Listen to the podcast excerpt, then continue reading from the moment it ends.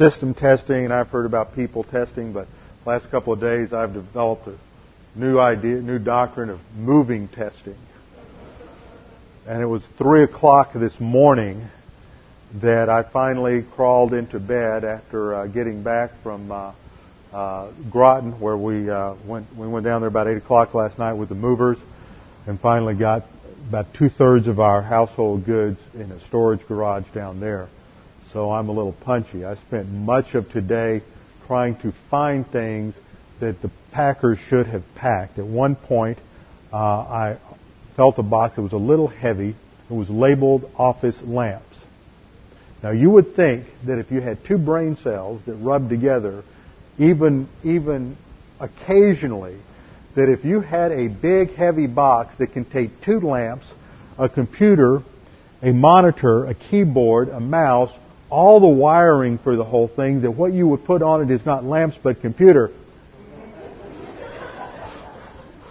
Fortunately, that box with the lamps in it did not go to storage and did end up in the right place so that I finally did get my computer hooked up uh, this afternoon. Um, but other things like the computer, the paper for the printer, I had a whole ream of paper. Lord knows where that is. I had a brand new box of transparency film that is designed for that printer, and that's in a box somewhere. And that's just a small flavor of how things are going. So we really need to be praying at prayer meeting that uh, that we get our house sold in Houston very soon, so that we can get out of this uh, tiny little place and into a place where we can get I can get everything out and feel like I'm functioning. I sort of feel like a doctor who's going into surgery with a Boy Scout knife and a piece of twine. So uh, when we get into it tonight, I had originally planned to, um, uh, in my foresight, I knew that problems can come up.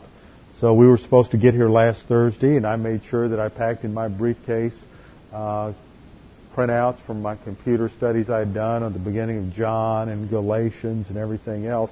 But when it came to James, I was going to start that on Wednesday night. So there'd be plenty of time to get everything up and running. Famous last words. So we're just uh, sort of going off the cuff tonight to see what what survives in the top of my brain after a long night last night. So all of this testing is the way that our faith matures. There's no other way than to go through testing. And uh, what we're going to discover as we get into this verse probably next week is that there's uh, two kinds of testing roughly. Testing that, that involves adversity and testing that involves prosperity. Most people I know say, Lord, I'm just waiting for those prosperity tests. it's the adversity tests that are tough. Now, adversity we cannot escape. Adversity is outside pressure on the soul. Adversity comes in all kinds of different categories and shapes and forms. Uh, when we yield to that with our sin nature, the result of that is stress in the soul. And we can avoid stress through the use of problem solving devices that God has outlined in Scripture. And we will get into that next week. In fact, I, I want to lay some background for that uh, during the next two or three weeks. So we will probably just discuss the whole concept of adversity and stress and cover what I call the 10 stress busters. Uh, the world out there tells you how to manage your stress. The Bible tells you how you can avoid stress completely. So we're going to uh, get into that as some background. So it will probably be a while before we get through the first three or four verses of James 1. Verse 4 says, And let endurance have its perfect result, which is a lousy translation, we'll find out, that you may be perfect and complete, lacking in nothing. But if any of you lacks wisdom, let him ask of God, who gives to all men generously and without reproach, and it will be given to him. So there's an important prayer promise. Verse 6, But let him ask in faith without any doubting, for the one who doubts is like the surf of the sea driven and tossed by the wind.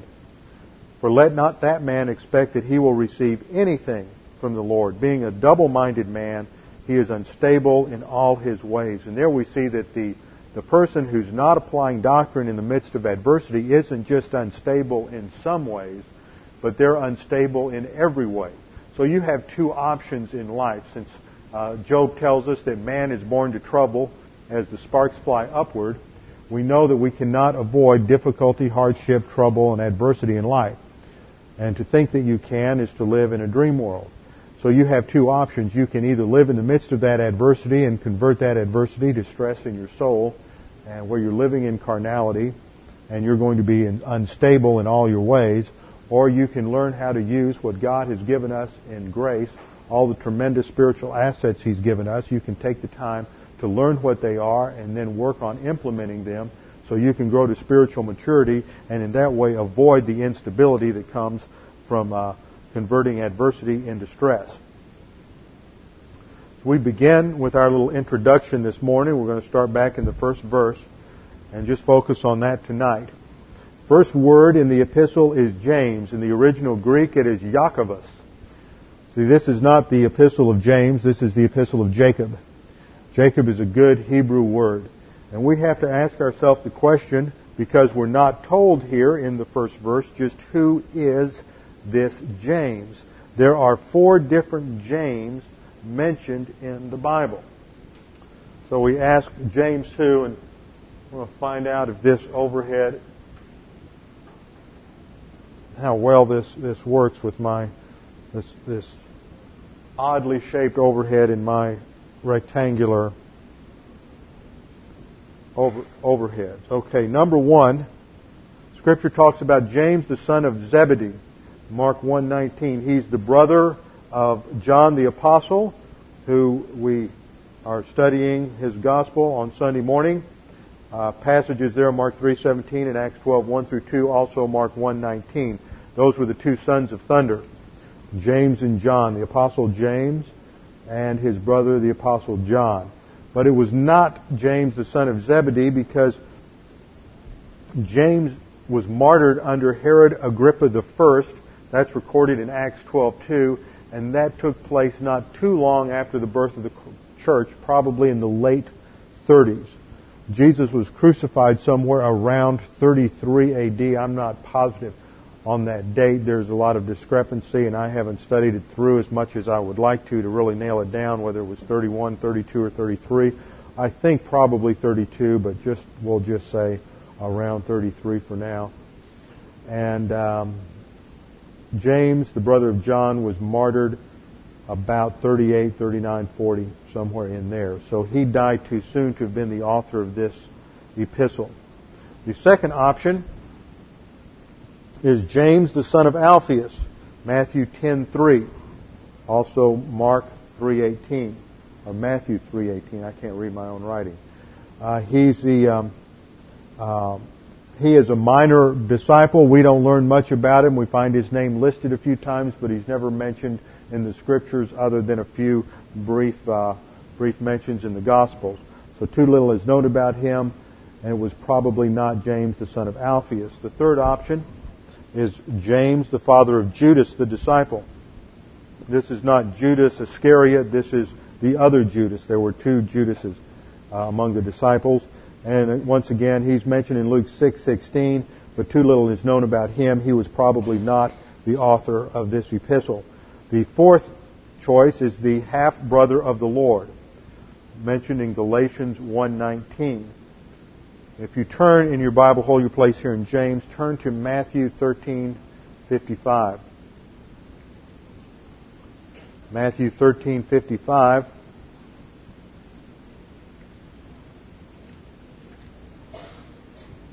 we find that Mary, the mother of our Lord, had other children. It always amazes me that, especially if you come out of a Roman Catholic background, you always talk about the Virgin Mary. Well, the Virgin Mary stopped being the Virgin Mary after she had Jesus. I don't know how a woman who had six or more children could continually be called the Virgin Mary is beyond me.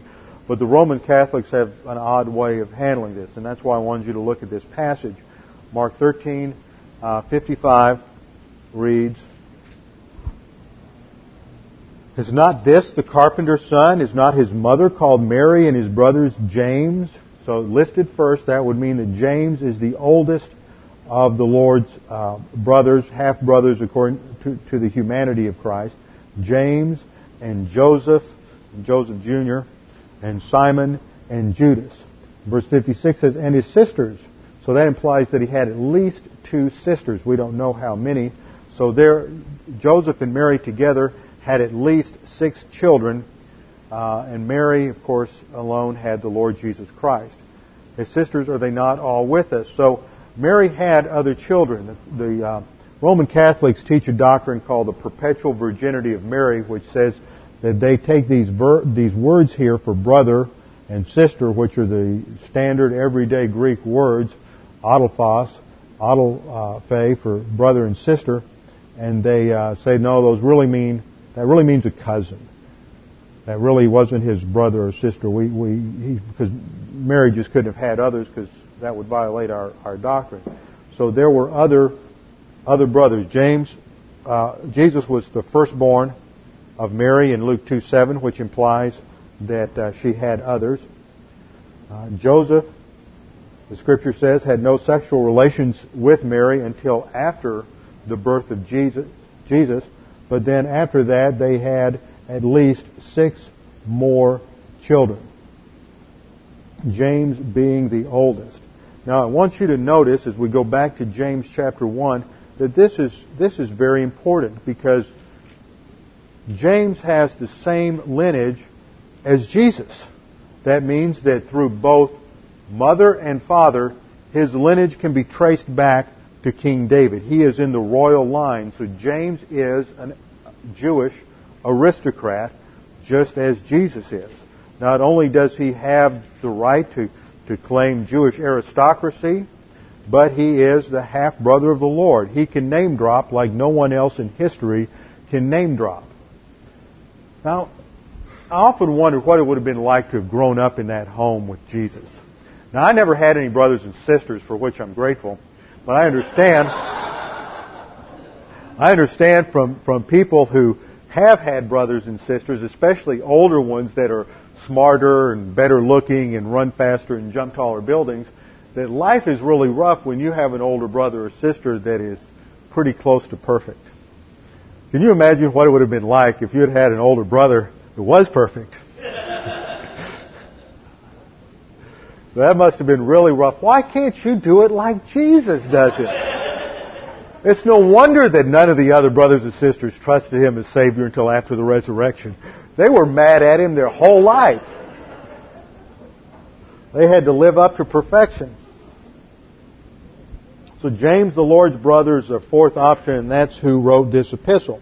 But we learn something about James in this because he doesn't name drop. He doesn't mention that he's the Lord's half brother. He doesn't mention any of these other things. So that must mean that James is a man of humility, a man who is uh, truly teachable, a man who is grace oriented and doctrinally oriented, a man who who is not going to focus on the, the physical aspect because James realizes that physical birth means nothing.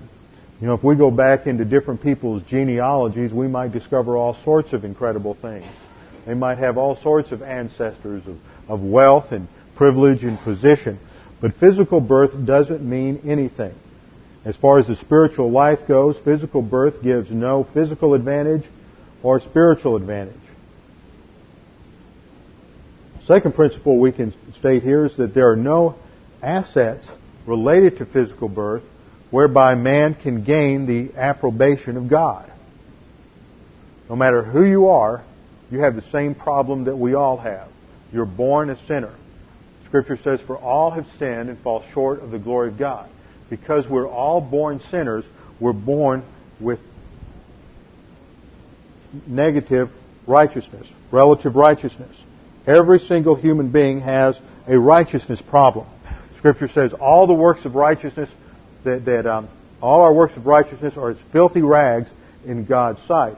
And as long as God has perfect righteousness, there is a barrier between God and man that cannot be breached by anything that man does. We cannot do anything that will gain the approval of God. We can't impress God with anything. It has to be done by God. And God performed that by sending His Son, Jesus Christ, who died on the cross. When Jesus Christ died on the cross as a perfect sacrifice for our sins, and God the Father imputed to Him on the cross all of our sins, when God the Father looked down on Jesus Christ, his righteousness and his justice were satisfied.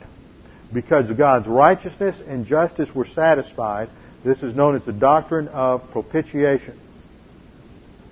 Because God was propitiated on the cross, we can now have a relationship with Him based on faith alone in Christ alone. And at the moment of salvation, God imputes to us the perfect righteousness of Jesus Christ.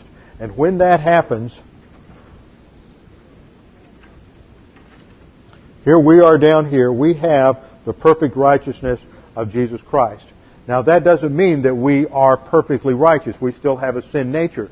And there isn't anything an unbeliever can do that you're not capable of doing. In fact, some of the world's worst people are Christians. And I always get a kick out of it when you talk to some people, they'll say, well, and I remember the first time I saw one, it was a Christian Yellow Pages. We're going to do business with so and so because they're a Christian. We're going to open it up and we're going to find a mechanic to work on the car because they're a Christian. Well, listen, I've met some Christians that are some of the worst people in the world, and I've met some unbelievers that are very, very honorable. So just because somebody is a believer doesn't mean they're automatically going to have going, going to have integrity and virtue in their lives. We all are given the perfect righteousness of Jesus Christ at the moment of our salvation. And God's perfect righteousness looks down and sees that perfect righteousness that we have, and it generates a pipeline between God's perfect righteousness and Jesus Christ's perfect righteousness in us. And it's down that grace pipeline that all of our logistical grace blessings flow. Now, logistics is the, is the word describing supply in the military, supply for a person's needs. We have the passage in, um, uh, that'll probably come out good on the tape, all those sirens. Um, we have a passage in Matthew 6 that seek ye first the kingdom of God and his righteousnesses, and all these things shall be added unto you. And many people think that verse applies to the Christian life, that if I would just seek uh, the righteousness of God, then God will then bless me with all these things. And that's not the correct interpretation of that passage. The issue, that passage is really talking about salvation. Because at the moment of salvation, we are given the perfect righteousness of God. And if you remember that context in the Sermon on, the Mount there in, in uh, Matthew chapter 6, uh, the Lord is talking about not worrying about the basic needs in your life. Take no thought for your food or your clothing. Look out on the fields. No one was uh, ever arrayed like these. And he goes on to talk about how God knows all the birds of the air and takes care of them. And if God's going to do that for all the birds in the sky, then God, of course, is going to take care of the needs of a believer. And these are all the basic life support needs of the believer. Food, shelter, clothing, the air we breathe, all of these things come under the category of God's logistical grace blessings for the believer. And they go to the believer whether he's a carnal believer, whether he's a spiritual believer, whether he's a growing believer, whether he's a backsliding believer, no matter what his condition is, because he always possesses the perfect righteousness of Christ, God's righteousness flows down to him. to understand this, is to understand grace. This was a problem that we're going to see on Sunday morning in our study of Galatians. It's really great to study uh, Galatians and James together. In fact, in many uh, many Bible colleges and seminaries, they teach the two together. Unfortunately, most of the professors don't have a clue as to uh, how to handle some of the uh, difficult passages and what appear to them to be contradictions between the uh, two epistles. Galatians, if you uh, remember, was the book that the that Martin Luther was studying when he uh, came to a saving knowledge of Jesus Christ and came to an understanding of the doctrine of justification by faith alone. That man is justified because of his faith in Jesus Christ. Because we'll go right back to this concept. The Greek word dikaios for justice is also the word for righteousness.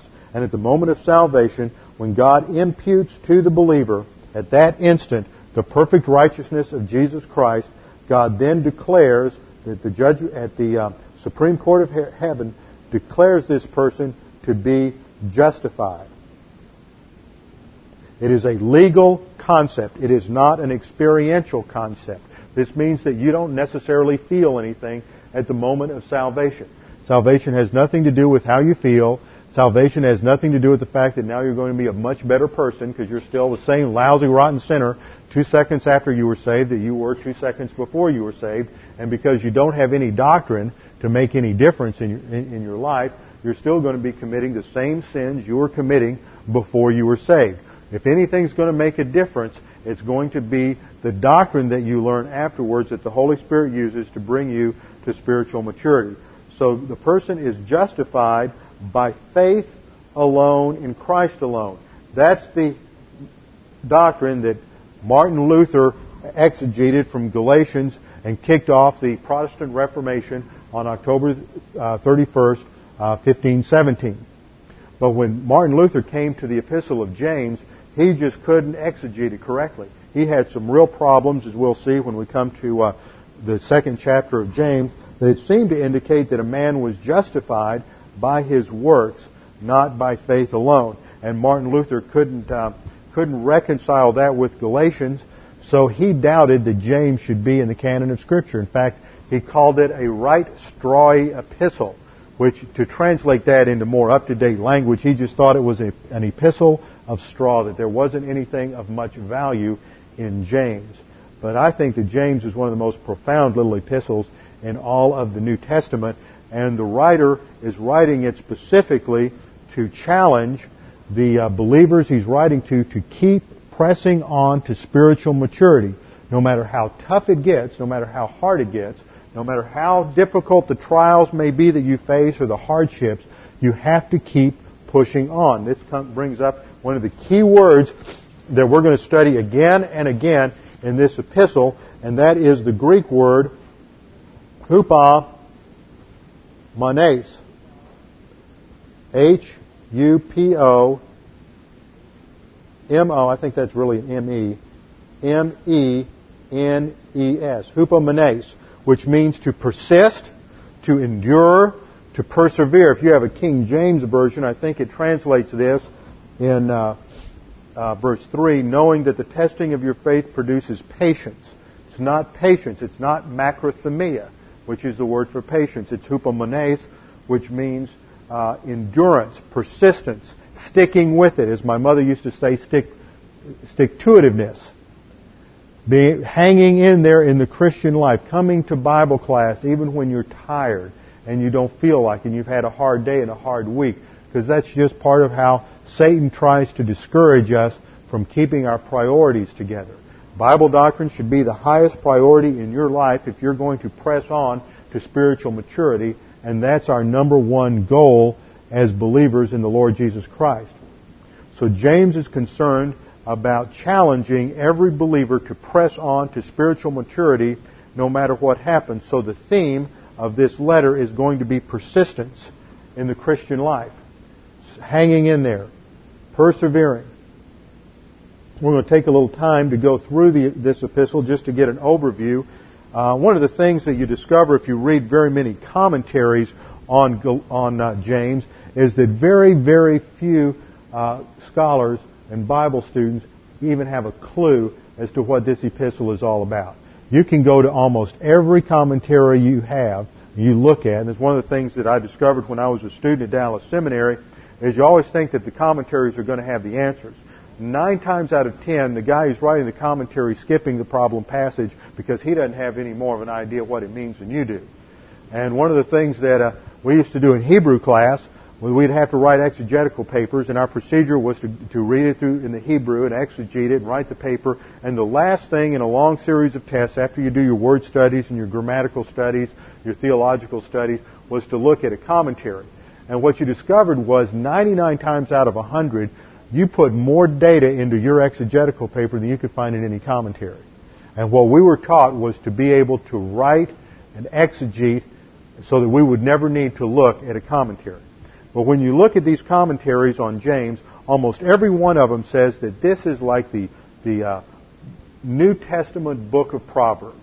There's no real uh, unity to the epistle of James at all. It's just a collection of uh, different uh, points uh, for the Christian life to encourage believers to uh, walk in obedience. That there's no real unifying theme to the epistle uh, that James wrote.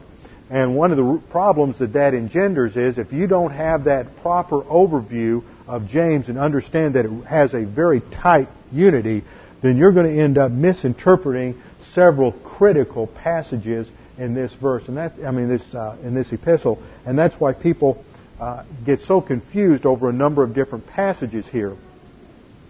I, I don't know about you, but when I was a kid, uh, we used to have jigsaw puzzles in the house, and I know a lot of families have two or three jigsaw puzzles. Somebody gave them for Christmas, and they stuck back in the closet somewhere, and in the middle of a snowstorm, I guess you get the jigsaw puzzle out and you try to work it.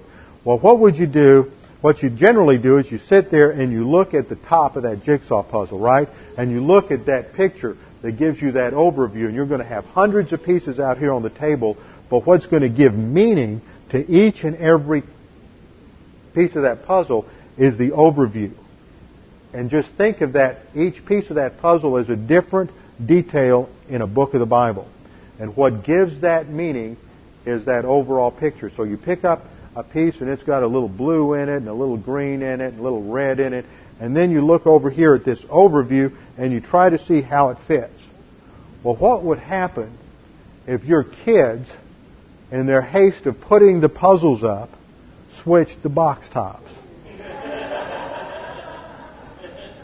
So now you've got this jigsaw puzzle and you've got this piece that you're trying to figure out what it means and you're trying to make it fit in the wrong picture. You're going to really end up with a lot of trouble and confusion. And that's exactly what's happened in the, in the book of James. You look at passages like over in James chapter 2 when it's talking about uh, faith and works.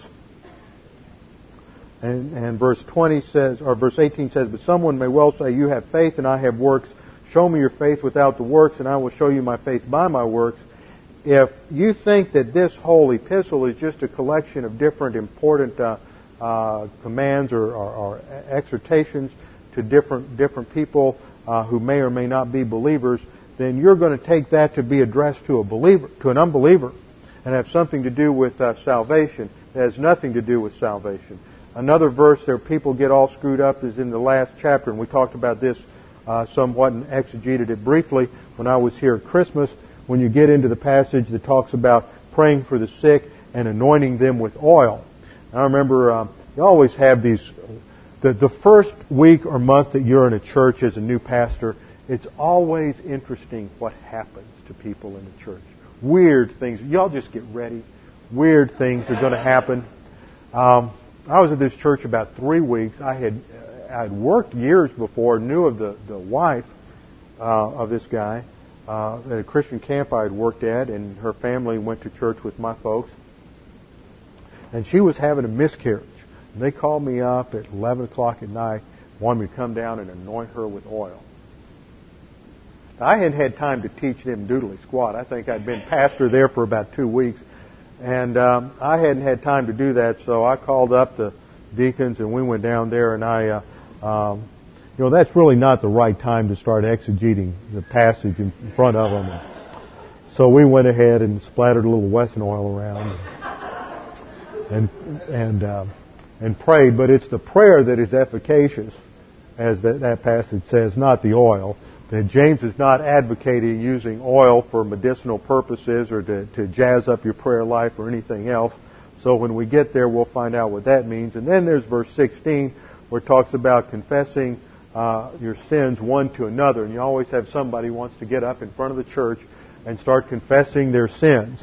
What that does, it gets a load of guilt off of their back and gives everybody else something to uh, get involved with a little mental attitude sins. You know, it may be envy, it may be jealousy, uh, whatever it may be, it always gets everybody else in the congregation involved in their sins. So uh, that's not what that's talking about. It's not talking about public confession of sin or anything like that.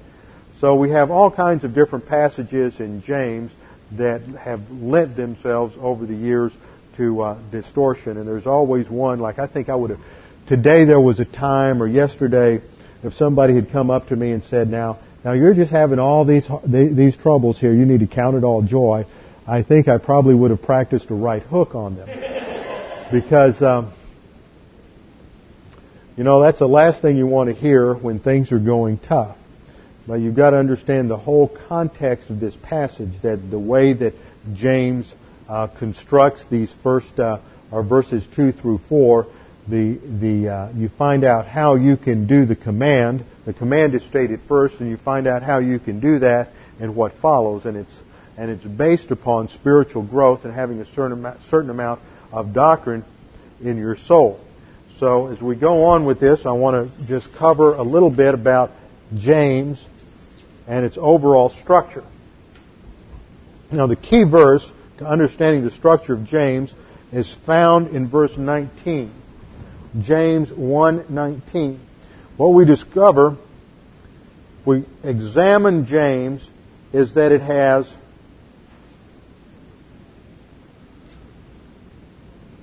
a nice structure to it, a perfect structure to it. It has an introduction over here from 1 1 to 118. And then it states the outline of the book. Now James is, we call it an epistle, but James really doesn't have all the characteristics of an epistle. It has an introduction much in some ways like Paul's, but usually in an epistle you get something like grace to you and peace. You get a few things like greetings to so and so.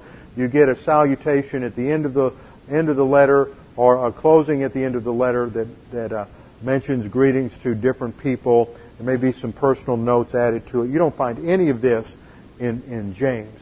Uh, James probably wrote this very early. I, he was the, uh, uh, by 45 AD, James was the leader of the church in Jerusalem. He was the pastor of the church in Jerusalem and worked closely with, uh, with John the apostle and with Peter. They were the two apostles associated with James, though he was not an apostle and we'll discover that he's called an apostle. But just to clear this up, you have two kinds of apostles in the New Testament. The first kind of apostle, or first of all, the key to understanding the word apostle is it's somebody who is commissioned by one group to perform a task. Historically, the word was used in the 5th century BC among the uh, admirals in Athens when they were involved in the Peloponnesian Wars. Uh, the, the, Spartans dis- discovered a way that they could get to the uh, Athenian admirals and bribe them. So it became common practice for the the uh, uh, military powers to get together. When they were getting ready to send a fleet out, they would wait to the last possible possible minute, call in five or six uh, of their admirals, and then have a uh, uh, then just choose at the last minute who would be the admiral of the fleet, and then they would take them out under guard and put them in a boat and send them out to their ship, and then they would go out to fight, and that way they would avoid the whole problem of, um, uh, of bribery. So it was somebody who was commissioned and given authority by one group of people to perform a task. Now you have two different kinds of apostles in the New Testament. You have those who have the spiritual gift of apostle, who were the, tw- the 11 disciples, the 12 minus Judas Iscariot leaves you 11, plus the apostle Paul. Those are the 12 apostles in the New Testament. Matthias was not chosen as a disciple, as we'll see as we start, as, an apostle, as we'll see in our study uh, this coming Sunday morning, that when the uh, uh, disciples got together and Peter came up with the crazy idea that we need to fill the uh, ranks with one more. Nobody said 12 was a perfect number. Who told, who told Peter they needed another one? That we're going to fill the ranks, and so they uh, drew straws and they chose Matthias, who's never heard from again. And uh, uh, Peter forgot the whole principle that spiritual gifts are given by God the Holy Spirit, not by the drawing of lots. And so um, uh, that was just an exercise in futility. A spiritual gift Christ is the one who commissions them. Paul continually appealed to the fact that Jesus Christ had appeared to him in person on the road to Damascus and had commissioned him with a task. So the commissioning agent for an apostle was Jesus Christ, and they were sent on a task in relation to founding the church. Remember we saw the passage in Ephesians 2.20 this last Sunday morning. Uh, the apostles and prophets are the foundation of the church. Then there's a second group, and this is what I would call lowercase apostle. These were folks who were sent out from a local church. So the commissioning body here is a local church, not Jesus Christ. People like Barnabas, Junius, Andronicus, James, um, who wrote this epistle, and others were not commissioned by the Lord Jesus Christ and given the spiritual gift of apostle. This is just the everyday use of the word apostle.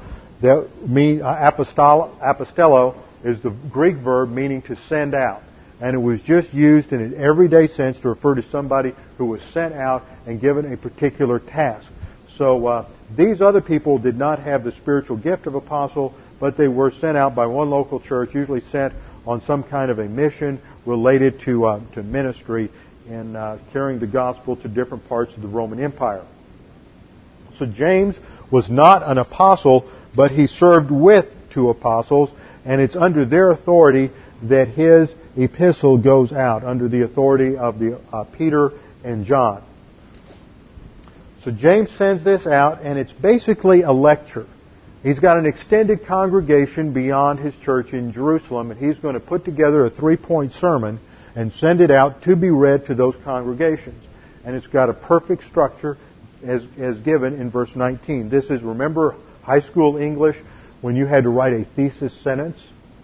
And that thesis sentence contained the basic elements of the rest of the paper. That's why you make sure your kids learn all the elements of English and grammar when they're growing up, is because that is important if they're ever going to read and understand God's Word in their life. Here's your thesis sentence. This you know, my beloved brethren, and that's a key word over and over again he refers to people, to those he's addressing as his brethren. And that's a technical word for other believers in the Lord Jesus Christ.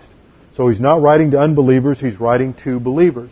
And he says, let everyone be quick to hear, slow to speak, and slow to anger. So there's three points. If you're going to persist in the Christian life to spiritual maturity, then there's three things you better get control of.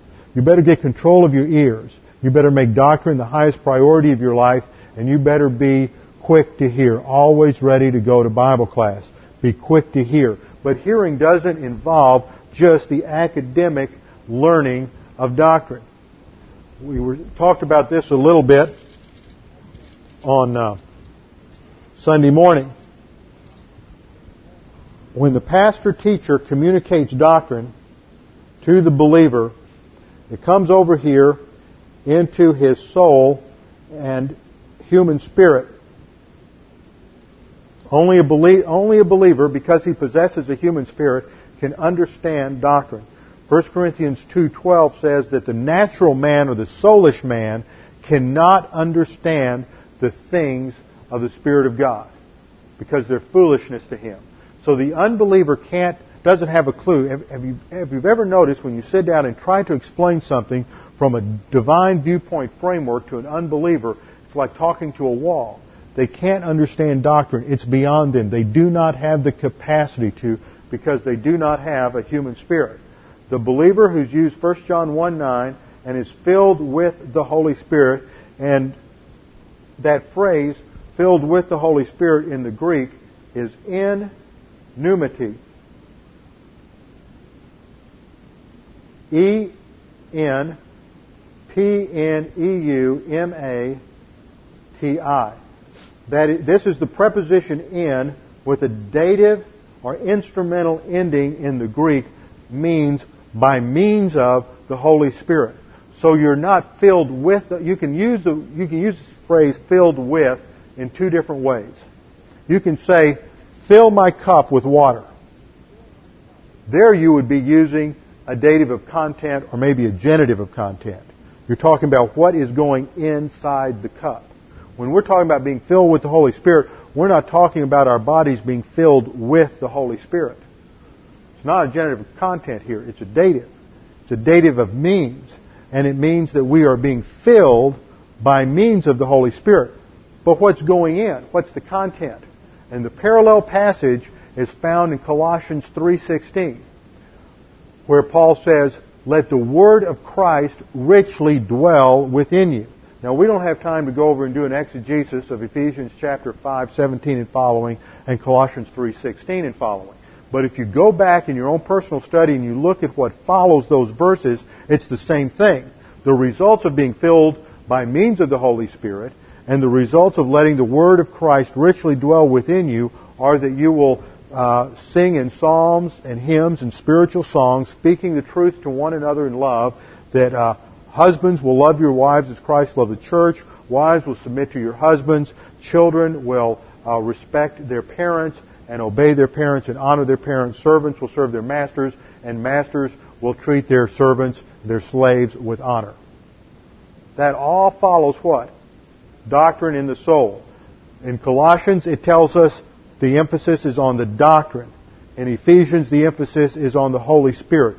Is, these are the two power options in your life as a believer in the church age. The filling of the Holy Spirit and Bible doctrine. They work together. You don't have one without the other. The charismatics are the one who want to, ones who want to emphasize the Holy Spirit without doctrinal content. In some churches, you get such an emphasis on, on doctrine and no filling of the Holy Spirit. They don't have a clue how to get the filling of the Holy Spirit. You'd be amazed how few churches today understand that you get filling with the Holy Spirit through 1 John 1 9. So you are filled with, by, with doctrine by means of the Holy Spirit. Your human spirit enables your soul, the mentality of your soul, to understand Bible doctrine. And then it goes down here and becomes gnosis.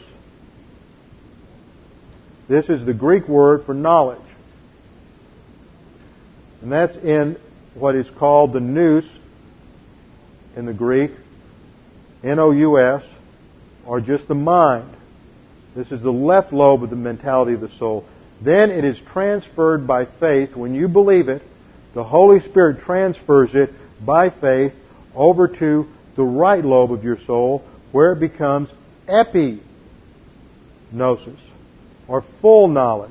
This is where it begins to circulate through your thinking, where you can apply it, where the Holy Spirit can bring it back to mind, where it becomes a part and parcel of your thinking as you assimilate it in the heart, the cardia. Cardia, heart, refers to the right lobe or the innermost part of the thinking of the soul. You'll always hear some idiot Christian who's never been taught well say that there's a difference between head faith and heart faith. And doesn't that sound so good? And that a lot of people are going to miss heaven by just 18 inches. Because they had a head faith and not a heart faith. And we're going to learn over and over and over again as we study through the Gospel of John that faith is not an emotion. That's how they take heart. It's not some kind of feeling. Faith is something that is directed to a proposition. It's directed towards knowledge. You believe something. You have something of content to wrap your faith around. You know something and you believe something. And because you believe it, because you agree that it's true, you rest on it. I don't know if you're like me, I, I don't thrill a whole lot to balancing my checkbook. And for years, I never could get a checkbook to balance within dollars. You know, we're not talking a penny or two, we're talking dollars. Finally, I learned how to do it, and I started making sure that I recorded all my checks correctly. Never had anything wrong. You know, numbers just aren't my thing. And uh, I, I, every month, I'll sit down and I'll get out my, my check, my, my checkbook and get the bank statement and I'll reconcile it and make sure all the numbers are right and I'll add everything up. And for the past two or three years, just about every month it balances to the penny the first time. Now, do I, once I total up all those numbers and I check everything out and I agree that I have correctly computed the balance of my checking account. And everything equals. And I agree that my number and the bank's number are the same. Do I keep doing it? Do I keep working on it? Only if I was a fool. I relax, I rest, I put the pen down, and I stop working. See, that's faith. Faith agrees with something. It agrees with the proposition that salvation is in no other name other than Jesus Christ. Believe on the joy of Jesus Christ and you will be saved. When you agree with that with your mind say, that's true, I believe that. You lay your pen down and you rest. You're not going to work for your salvation anymore because you know it's accomplished by Jesus Christ on the cross. So faith has to do with knowledge. And the Christian life continually is renewing your mind. You have to start here renewing your nous because all knowledge starts with academic knowledge. No matter what the field of study is, you start with academic knowledge. And then it becomes epignosis. So this is the process of growth in the spiritual life. And James is continuing. You've got to persist in this. That's his theme. You've got to be quick to hear, and hearing implies doing. That's going to be the thrust of verses 19 through 27. Hearing implies application. Don't just listen and go home and say, boy, wasn't that great? Didn't I just learn a lot and I got a lot of intellectual stimulation? But there's things, there's challenging things that we're going to learn in this epistle. There are about 53 imperatives in this epistle. Those are commands, mandates from God for every believer that if you're going to grow to maturity, this is what you must do in the spiritual life. Don't go home and say, boy, that was a nice lesson, and then just act like you never heard anything. That's the thrust. And then there's going to be a point of application with the um, materialistic usher in chapter 2. This is the guy that's, um, he's the good Christian and he's, he's serving in church and he's going to seat everybody and he sees somebody come in the back and they're just dressed to the nines. It's obvious that this guy is a very successful businessman and has all the money, so he makes sure that he gets the best seat in the house. And then when the poor guy comes in who hadn't had a bath in a couple of days, who just came in off the street, he makes sure he probably sits way back up there in the back on one of those old slave benches so nobody notices it. And James says that this is this person has not done what he has heard. He's not grace oriented, he's not doctrinally oriented. And then he's going to come back in verse 14, and just as he talked about the concepts of hearing the word and doing them, now he's going to talk about faith and works. This isn't saving faith. There are three stages in the spiritual life. Stage one takes place at the cross in a moment in time when you put your faith and trust in Jesus Christ. At that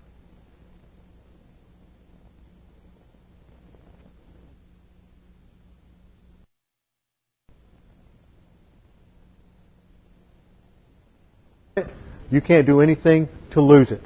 You, two days later, you can say, you can renounce Jesus Christ, won't do you any good. You're still a believer. No matter what sin you commit, you're still going to be saved. Because billions and billions of years ago in eternity past, God in His omniscience knew every single sin you were ever going to commit. And every one of those sins was paid for by Jesus Christ. If you think in your arrogance that you can commit a sin that Jesus didn't pay for, then what you're saying is there was something you're doing right now that you surprised God.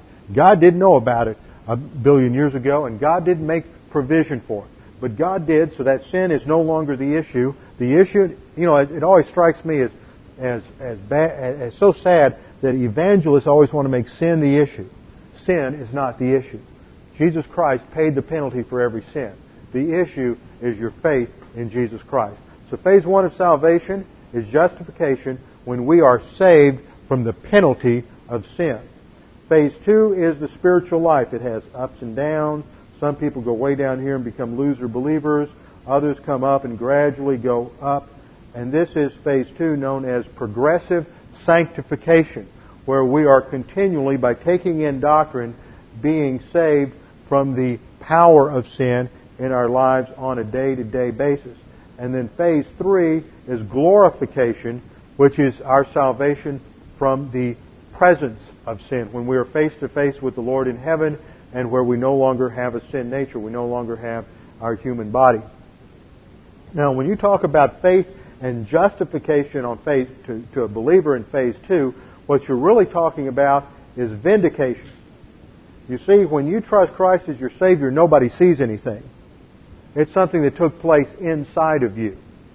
Now, five or ten years later, you may do something as a result of applying doctrine and growing to spiritual maturity that gives evidence it's a vindication of your salvation. You may not. We're going to get into this is a critical issue in the whole lordship salvation debate. And the issue is that people today want to quantify what faith is and what fruit is and what evidence is. Scripture says that all you have to do to be saved is believe on the Lord Jesus Christ. Now, when we get to this passage, it's going to talk about Abraham and Abraham's justification. And what we'll discover is that uh, the illustration it uses is when he offered up Isaac uh, on, on Mount Moriah. But that happened about 50 years after Abraham was saved. So we know that this passage has nothing to do with salvation. And then we'll talk about Rahab the prostitute. And then we'll shift gears into, into um, the third stage of the book. I won't try to wind back to, to my outline. The first is your intro. Second, first major section has to do with hearing. Be quick to hear.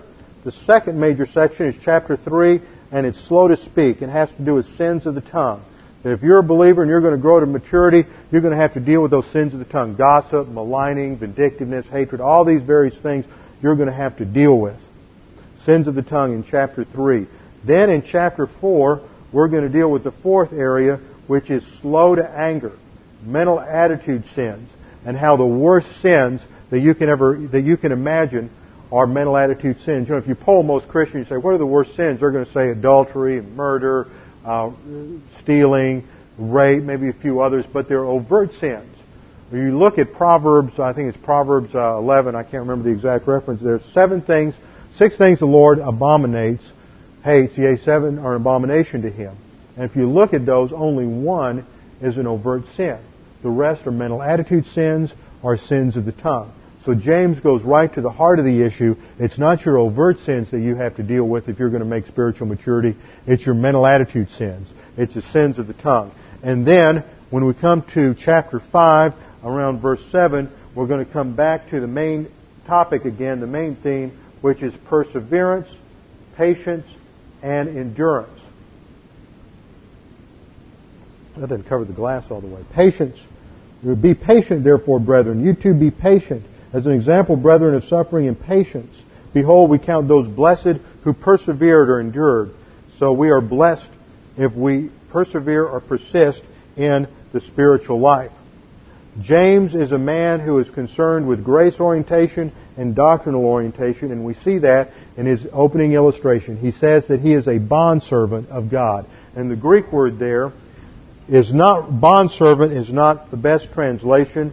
It's the word, am I running out of space already here? I think we need to clean this up before Sunday, is doulos. Doulos means a slave. He is a slave of God and of the Lord Jesus Christ. He's not just a slave.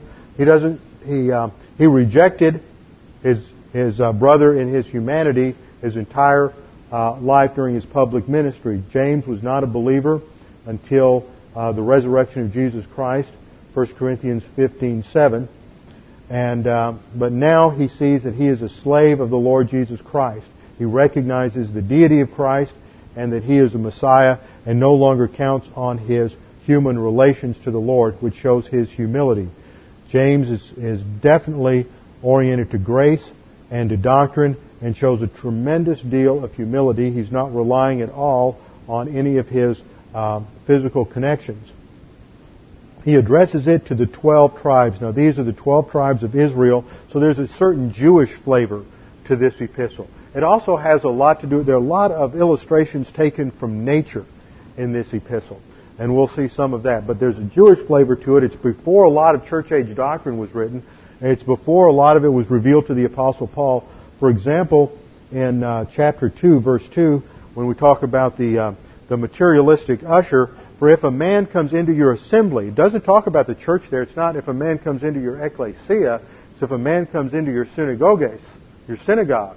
So it's before the, the, the Christian church is really separated out of the synagogue, and there's a very strong Jewish flavor to this entire epistle.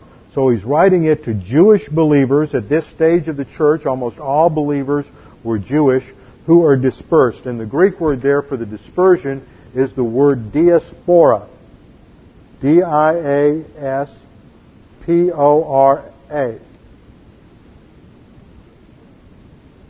Diaspora. And that was a technical word to describe all of the Jews who lived outside the land of Judah and Palestine uh, during the, the uh, time of the Roman Empire. And it still refers to them. They're part of the diaspora, part of the dispersion. All the Jews in North America, Europe, uh, Asia, Russia, Africa, wherever are all part of the diaspora.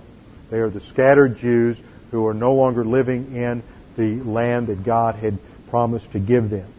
And then he says, greetings. So we'll end the Bible class tonight verse, with the end of verse 1 and take up the issue of trials, testing, adversity, and stress next Wednesday night in verse 2. Father, we thank you for this opportunity to study your word this evening. We thank you for the lessons that are here in this epistle, the challenge before us to persist in the spiritual life, not to give in to the outward pressures of adversity that constantly seek to derail us and distract us from making doctrine the highest priority in our lives.